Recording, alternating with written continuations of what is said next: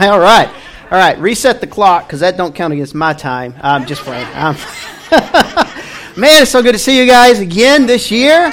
Good to be back here. Church on the Move, man. Came in. You painted the outside. Looks great. Looks great out there. I'm up in, uh, I am, we're up in Pennsylvania, up in, uh, I, am around the Pittsburgh area. So I'm up in Steeler country. So I feel like God moved me from, uh, from Texas uh, there to really try to save the lost. Um, they're part of the cult there called the Steelers, and it's really tough working through that cult there. We try. We try. We. oh my gosh, we got one on the front row. All right. man, I tell you what. All right, his wife's wearing the LSU shirt and everything over there, man. I'm gonna stay over here and preach. Okay. Man, you guys look so good. I appreciate you, um, Pastor Marvin and um, Pastor Patty having us back in, uh, back in again, which tells us this: that last year we didn't mess up you too much, so that, that's always, always good. And as a, as a side note, whenever I get started in somebody else's church, I just let everybody know I'm going to preach this morning, and if I mess you up next week, Pastor Marvin will fix you back, and we'll get you all back into the, back into the right place. But somebody said Amen. All right, there's certain spots where we Amen. All right, so to, to get that down, but. Um, it is a privilege to be with you guys, and um, it's an honor to be able to uh, to come back here and to speak. And uh, some of you may have been around. I got to speak to some of you guys who were here when uh, we actually started our ministry, actually in at Church on the Move. And I, I was a one children's pastor here for a while, and uh, did a youth pastor for a, for a little bit as well. I was uh, I saw a young lady in the in the in the lobby, and as, as Marvin was introducing her, he said, "This is this is one of Sheila's daughters." And I went, oh, okay. And then, and then he could see that I was like, what are you talking about, Marvin? And he said, oh, when she, was, she was like uh, the, one of the twins. And I, get, I was like, oh my gosh, they were like babies. So it just kind of, I just calculated, I saw she, Sheila and I said, you know what that tells me? She said, what's that? I said, it means you're getting old. I'm not getting old. I'm just, just clocking out. I'm staying the same. But uh, yeah, it's been a privilege. I was talking to somebody in the lobby as I was walking out with this mic on. He said, oh, you're all wired up now. And I said, uh, th- he's not here. We, there, there, was a sound guy that, that we had back when I was doing youth ministry. And he left this mic on, and I went out those doors and I went to the bathroom, and he left this mic on. And uh, I came through those doors. I came back in here, and all the teenagers were turned around looking at me. And I was like, "What?" I said, "I actually said, what's going on?" I could hear myself over the, and they all busted out laughing because it caught on like they left my mic on. While I was in the bathroom. I don't trust. I don't trust sound guys to this day because of Church on the Move, man. so, but, anyways, man, well, it's so good to be with you guys. We're going to jump right into the Word. If you have your Bibles, open up to Mark chapter 10. Mark chapter 10. Why don't we stand up on our feet for the reading of God's Word? Honor God's Word and stand on our feet. Mark chapter 10. I got a pretty good portion of Scripture here, but it's good, all right? I'll start with verse 46. It says, Then they reached Jericho, and as Jesus and his disciples left town, a large crowd followed him. Everybody say a large crowd. Large crowd. I'll come back to that here in a moment. A blind beggar named Bartimaeus, son of Timaeus, was sitting beside the road. When Bartimaeus heard the, that Jesus of Nazareth was nearby, he began to shout, Jesus, son of David, have mercy on me. Be quiet, many of the people yelled at him.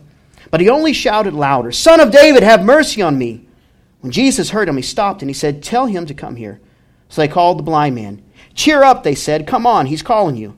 Bartimaeus threw aside his coat, jumped up, and came to Jesus. What do you want me to do for you? Jesus asked. My rabbi, the blind man said, I want to see. Then Jesus said to him, Go, for your faith has healed you. And instantly the man could see, and he followed Jesus down the road. Well, Father, we thank you so much this morning for your word. Lord, we bow our hearts and lives before you to receive what you have in store for us. God, we thank you for what you're doing in this church, this life giving church. Father, we, we, we connect with that this morning.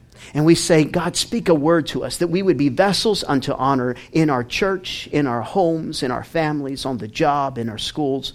God, we thank you so much for the impact, what you're about to do by the presence of your Holy Spirit. In Jesus' name, amen. You can be seated.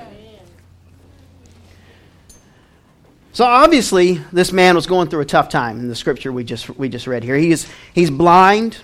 Um, his blindness is compounded by the condition of poverty that he's in. So he's, he's blind, he's impoverished, he's having a, a tough time. And as we're going through this uh, series of what to do when life doesn't play along, one of the things that we need to ask ourselves is what do we do when, when times get tough? How do we respond in the tough moments uh, of life? Have you ever gone through a tough moment in life? You ever gone through a tough moment that got compounded by something else and you were just like, you were thinking to yourself, okay, hold on a second. If one more bad thing happens and then one more bad thing happens, and you're like, I'm, I'm not, this is it. One more thing and then another thing happens. Like the more you say it, the more it happens. You ever have one of those? Ever have one of those times when, when you were going through, and maybe it was a sickness or maybe it was you got laid off from the job and then there are other things that just seem to follow the, the whole, uh, the whole scene. It's like you're sitting around and it's just one bad thing after another bad thing after another bad thing, and then you say to yourself, "Well, you know, at least I got my health," and then you get sick, and well, at least the, you know, at least the car's running, the car breaks down, and you know, the next thing you know is you're you're you're, sitting there. You're you ever done this? You, all right, maybe I'm not going to make you admit this in church. All right, you ever dodged a bill collector? Right, nobody here has ever done that. You ever? Come on, you know what it's like. The phone rings and everybody says, "Don't nobody answer that." All right, you've never been in that situation. Things get compounded. What happens is sometimes we we continue down the road, getting deeper into the pit, because we don't know what to do when times get tough. You see, we're prepared for the most part when, when times are good, but when times get tough, it, it seems like we've never been there before, but we have. See, what happens is whenever the tough time comes, it's like we, we have this weird, like, um, amnesia that God's not going to be faithful in the tough times. But He is the God of the tough times. And so maybe you're struggling during this season. Because when we enter into this, this season of, of Christmas, for a lot of people, it can be a struggle. Enter into the season of Christmas, and sometimes it can stir up things in your heart and in your mind and your emotions. And, and as those things begin to stir, you begin to wonder, what, what am I going to do during this tough time?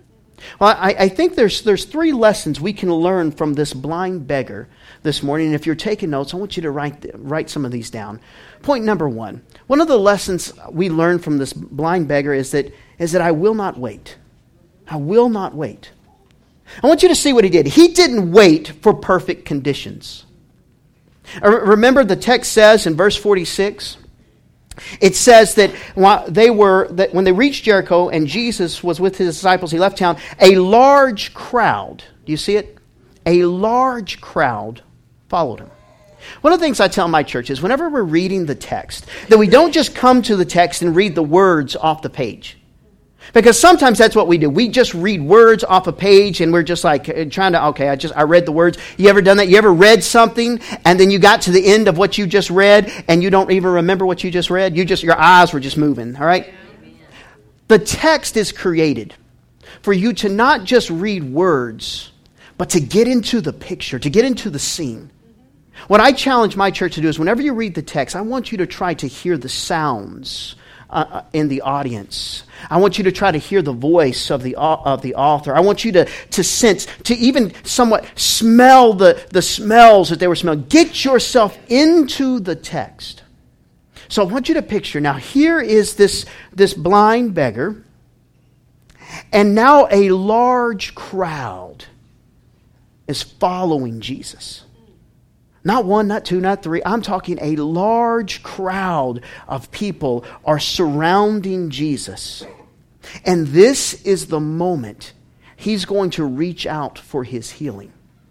Which tells me this I can't wait for perfect conditions to connect with Jesus. In fact, if I'm waiting for perfect conditions to connect with Jesus, I may miss my opportunity.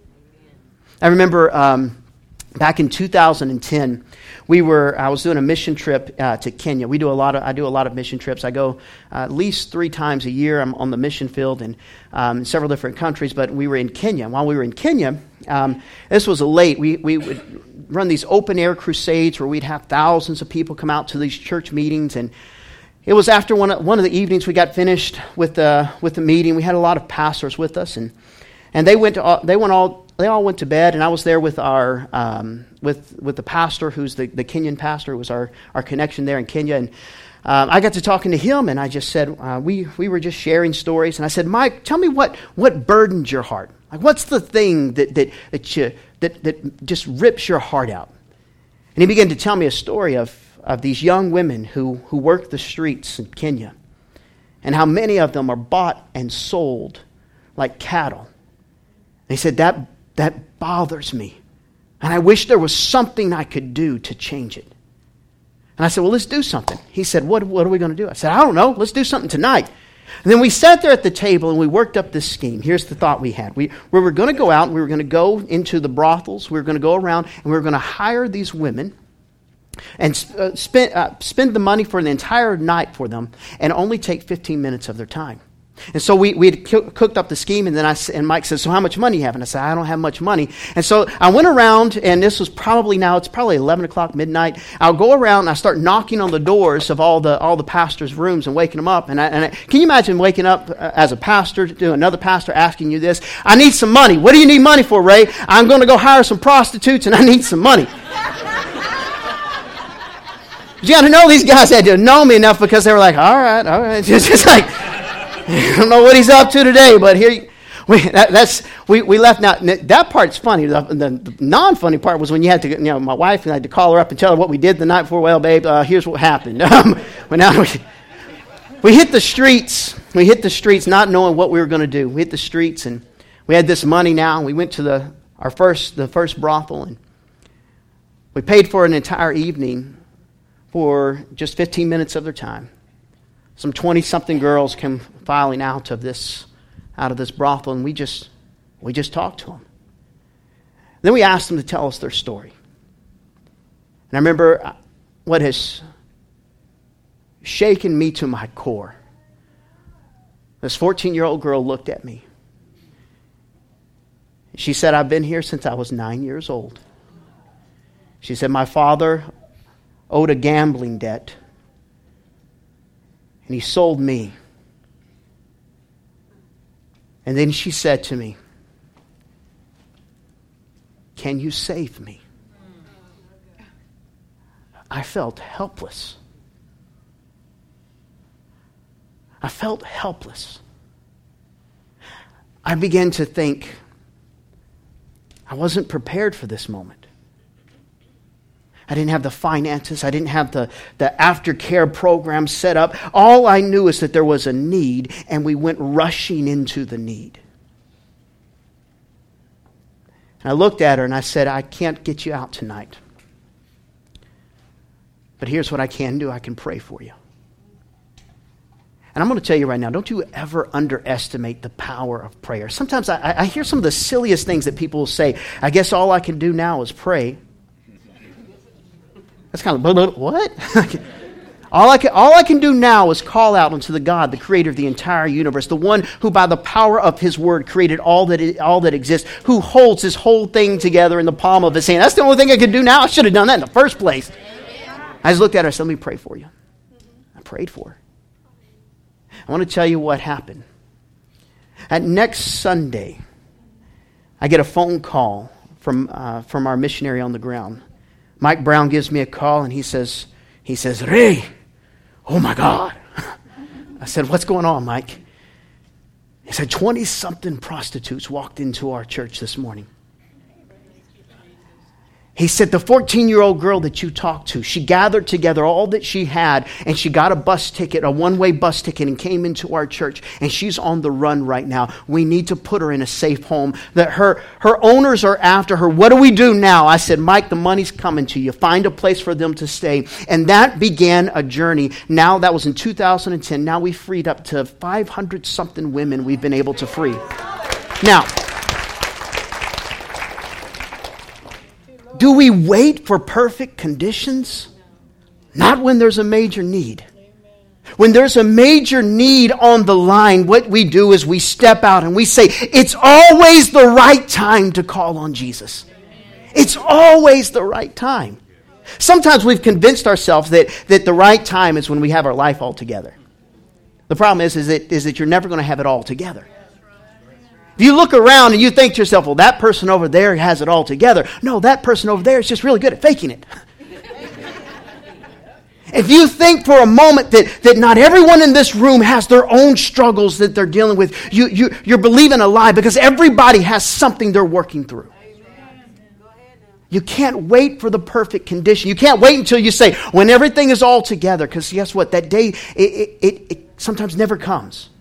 I, I, hear sometimes that, like the, the things that, that people will say when, when they're waiting for the right condition, when I, when I have it all together, or, or when, um, here's one I always think is funny. Like, like I'll, I'll wait and worship at that right song.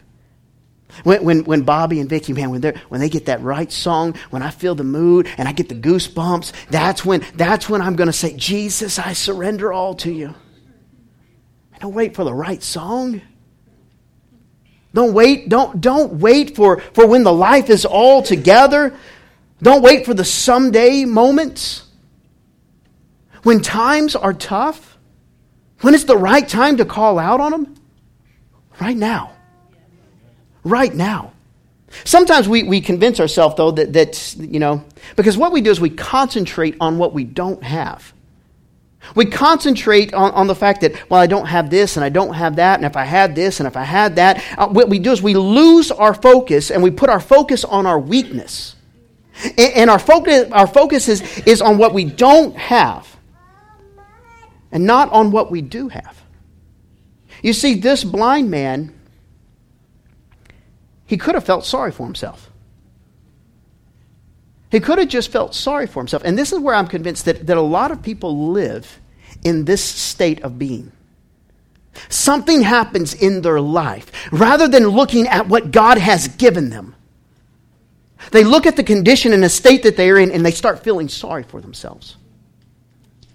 And, and, then what, what happens is sorrow leads to a place of, of paralyzation. It's like they're, sor- they're sorrowful, and here's what most would have done Jesus is in town. And we'd have been sitting there with our old blind self talking about, oh, you know, I probably ain't ever going to get to him. He probably don't have any time for me. You know, I'm just where I'm at. It, it, you know, we, we just keep going on and on and on and on. All right, let me ask you a question because I'm going to date somebody. Anybody ever watch Hee Haw? I know it's a bad show.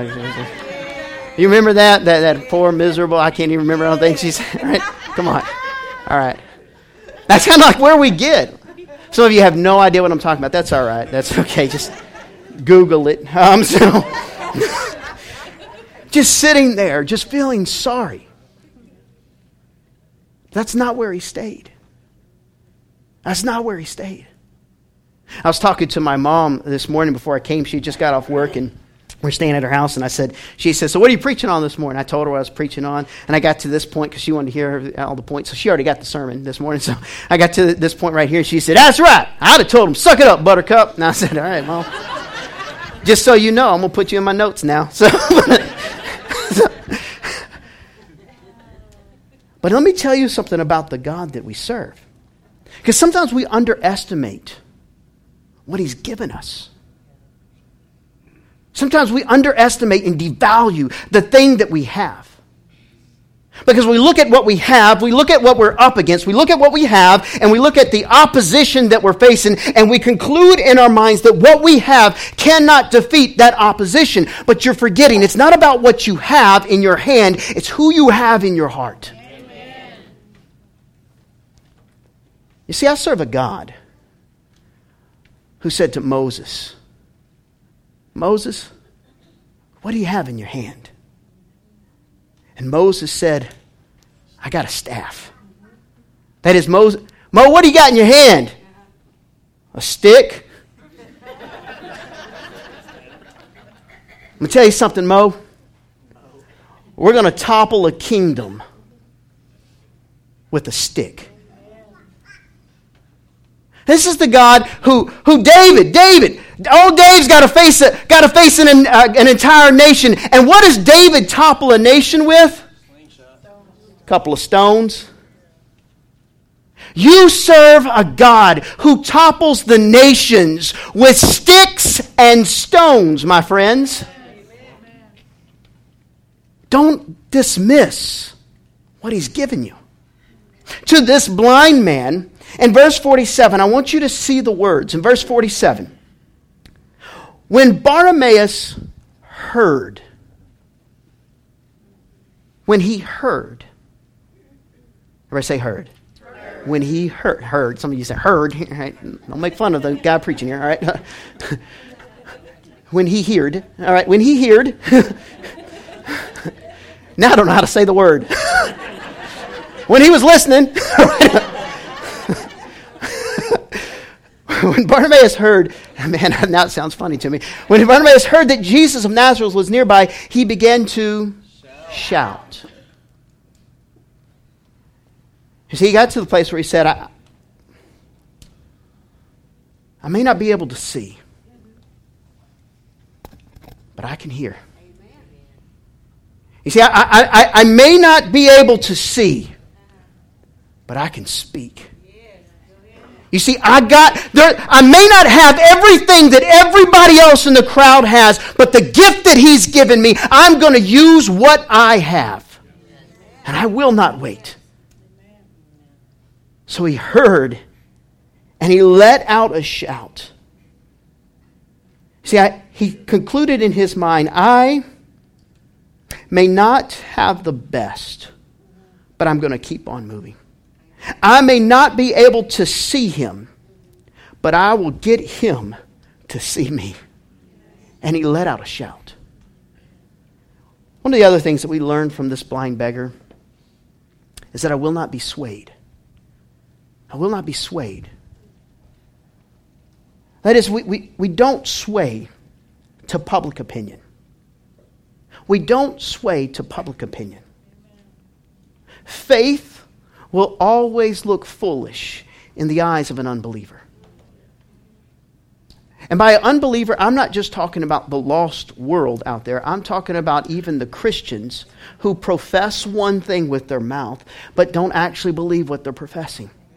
Who say with their mouth, Jesus saves, He rescues, He redeems, He heals, but they don't really believe He rescues, saves, and redeems and heals. To those who lack faith, faith will always seem foolish to him. But we cannot be swayed by public opinion. In verse 48, it says, They tell him, Be quiet. Many of the people yelled at him, but I want you to see what he did. But he only shouted louder.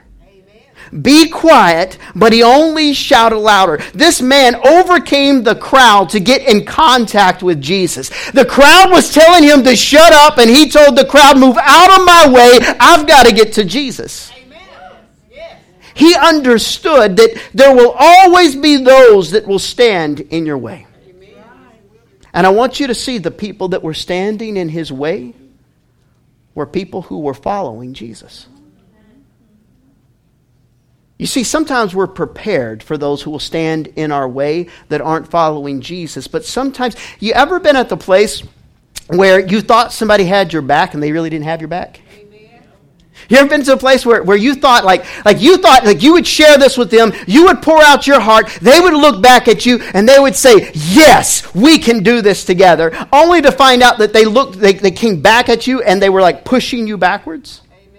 They had your back, but they really went there. I, I called my sister this morning. I said, um, I'm going to share a story about you, just so you know, if you come to church, this, this is the payment for coming to church. And my sister came to church this morning, so I'm going to share a story about her. All right? So I remember uh, this was uh, several, I'm going to say several years ago just to, you know, keep you safe. All right? I'm going to keep you safe. Several years ago, she was, uh, oh, she was a kid. You were a teenager, probably. Were you a teenager then? They were at uh, Applebee's skating rink. I, don't think it's closed down now, but you know, anybody remember Applebee's skating rink in town? So she was at, at the skating rink, and um, while she was there, they were doing, what were you doing? The cha-cha slide? Is that what you, I don't even know what a cha-cha slide is. Anyway, she's like, look, what are you doing, man? He just started busting out. Like, just, just slide your lip. he just started, all right, so we know where he where he was at. so, we were, uh, so they were doing the cha cha slide. Apparently, she was doing it wrong. These girls came over, started messing with her, and they said, "You're doing it wrong." And she said, "Well, if you don't like what you're seeing, then don't look." And so she just kept doing a little little dance. They kept they kept messing with her, and then she was finally getting enough of it. And she, you know, she had with her two cousins. I ain't going to vindicate them this morning, so I'm just going to leave them out of the story. But I'm just going to say they're cousins. Anyways, two of her cousins were there, and she was telling them like, "If these girls keep messing with me." I'm going to whip their tail. I'm, I'm not going to put up with this, all right? And my one cousin was like, Yeah, girl, do it, girl. I got your back, girl. And we got this, girl. Anybody ever have one of those friends that got you into something stupid? I got your back, girl. I got your back. Well, the fight broke out, and guess what happened to I got your back? She didn't have her back. She, she got her back way back, man. She took off running. You ever had somebody that thought you, you thought they had your back, but they really didn't have your back? They had your back until the moment when times got tough. I'm going to give you three things. And I'll tell you that this evening we're having the fuel. Is that what it's called? The fuel with, with, uh, with the dream team. And I'll be speaking a little bit more about this particular point here. But there's, there's three people I, I, that you can rest assured that, will, that you'll come in contact with that you're going to have to overcome that will try to sway you. The first one I, I call the faith vampires. They just try to drain the faith completely out of you.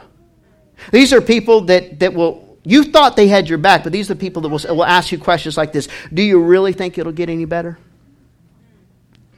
Do you honestly think it's going to get any better? They drain the faith out. Then you have the faith intimidators. Let me tell you something about faith intimidators.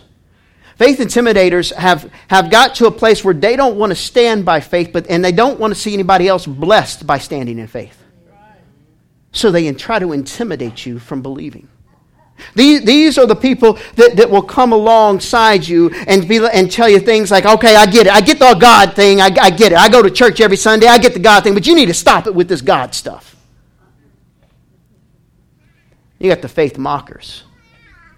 Those who will look at you and see where you're standing by faith and mock you for standing there. I assure you that there will be opposition that will come out of the woodworks to try to sway you, to try to sway you when you're standing in faith, when you're going through a tough time. But the lesson we learn from the blind beggar is this is that I will not be swayed by public opinion because Jesus hears the cries of desperate people. Verse 49 through 50 says, When he heard him, he stopped and said, Tell him to come here. And I want you to see this through, through the noise of the crowd. Again, I want you to get into the scene. Through the noise of the crowd. You see, sometimes we, we you, you may think, like, does he really hear me? There was a crowd that was surrounding Jesus. And through the, all the noise of the crowd, he hears the voice of one man in a desperate cry. So he called. Uh, so they called the blind man. Cheer up. Oh, right, hold a second. Again, when you get into some things, crack me up when I read the Bible. What this is one of those things that crack me up because they called the blind man and said, "Cheer up." Look at these punks. Two seconds ago, they were telling this man to shut up. Two seconds ago, they were like, "Shut up, get back." Jesus says, bring him. Oh, hey, man, cheer up. Come on. Come on. Oh, buddy, old pal of mine. Walking up. I know him. He was back in the back. I talked to him before service began. Yeah, you did. You told him to shut up. They said, come on, he's calling you. And I want you to see something else in, in verse 50. Bartimaeus threw aside, this is just a little side note here. He threw aside his coat and he jumped up. He threw aside his coat and he jumped up. A little detail in the scripture. If we're not careful, we'll, we'll just we'll just like walk right over the top of it. But this small little detail. He's a blind beggar. The only thing he had of value, the only thing he had of worth, the only possession he owned was the clothes on his back.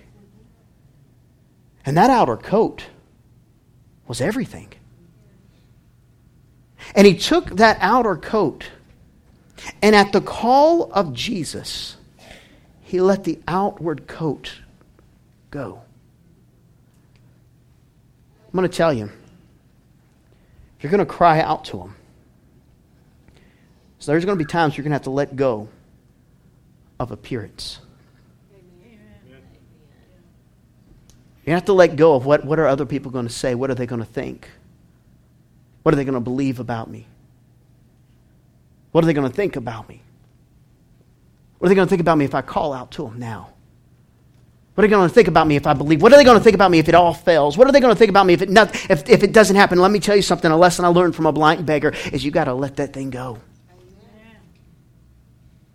You put it aside and you recognize the one who heals, the one who sets the captives free, the one who, by the power of his word, can change your life forever, stands before you. And he asks the question in verse 51 What do you want me to do? And the blind man didn't skip around with it. He just said, I want to see. I want to see Jesus. Let me tell you something about Jesus. He hears the cries, he sees the tears, he sees the struggle. He sees behind the smile that you put on in public and, and, and, the, and the face and the facade that you put on. He sees behind all that and he sees the struggle and the cry. He knows and he hears. In the tough times, I will tell you, he, he hears, he sees. And just as he said to this blind man in verse 52, he says, Go, for your faith has healed you. I guarantee you this. Pastor Marvin said it earlier. Your breakthrough is just around the corner. It's just around the corner. But here's what we need to learn. This is the third lesson I learned. is I will not forget. I will not forget. Because in, in verse 52, he gets healed, and it says, Instantly the man could see, and he followed Jesus down the road. He followed Jesus down the road. You see, it's not just a matter of following God when, when times are, are tough, it's following him even when the times get good. It's the difference between what I, what I call the, um, the blue and red light faith. You know what a blue and red, red light faith is? Let me tell you what blue and red light faith is. All right, you're driving down the road. All right, you're going over the speed limit, right? Because you've said to yourself, all right, they give you five miles, uh, so but you're going ten because you know what? If they give me five, well, they'll give me ten. All right, so you're you're flying down the road. All right, you're going flying down the road and then all of a sudden you, you, you see him he just comes out of nowhere because let me tell you something about, about state troopers they will get they will never get the people who are riding your tail or speeding past you they always get you am i right okay so, you ever been there you ever been there like i hope i hope he gets pulled over and he never gets pulled over well he, because uh, they're waiting for you so you go flying down the road and you see you see you see him he get out of nowhere he pops up and then his lights go on boop, boop. and instantly you begin to pray. That's blue and red light faith. You start making all sorts of promises. Dear Lord Jesus, you get me out of this. I will serve on the dream team for 30 years, Lord Jesus. I, God, I will usher, I will greet, I will do, ch- I will go into nursery and change every dirty diaper. I will be the dirty diaper changer, Lord Jesus. You get me out of this. Uh, you never spoke in tongues, all of a sudden you're speaking in tongues now. Like, just, just going at it, man. I don't even know what this is, but I'm going to try it all this morning. Red, red and blue. Then he flies past you because he's on somewhere else. He flies past you. Whoo! Now, Jesus, about that dream team thing. Now, here's the thing I got a busy work schedule, you know? Don't forget him after the blessing. We live in a nation that, that does this. 9 11 hit. How many of you, do you remember when 9 11 hit? Do you remember what day that was on? That was a Tuesday. You know how I know it was a Tuesday? Because we had Wednesday night service. I was in Tulsa, Oklahoma at the time. Tulsa, Oklahoma, that has a church corner of thousands, just about on every street corner. Let me tell you something about that Wednesday evening. It was standing room only in every church in the city. I mean, you could, you could barely get a seat at a church.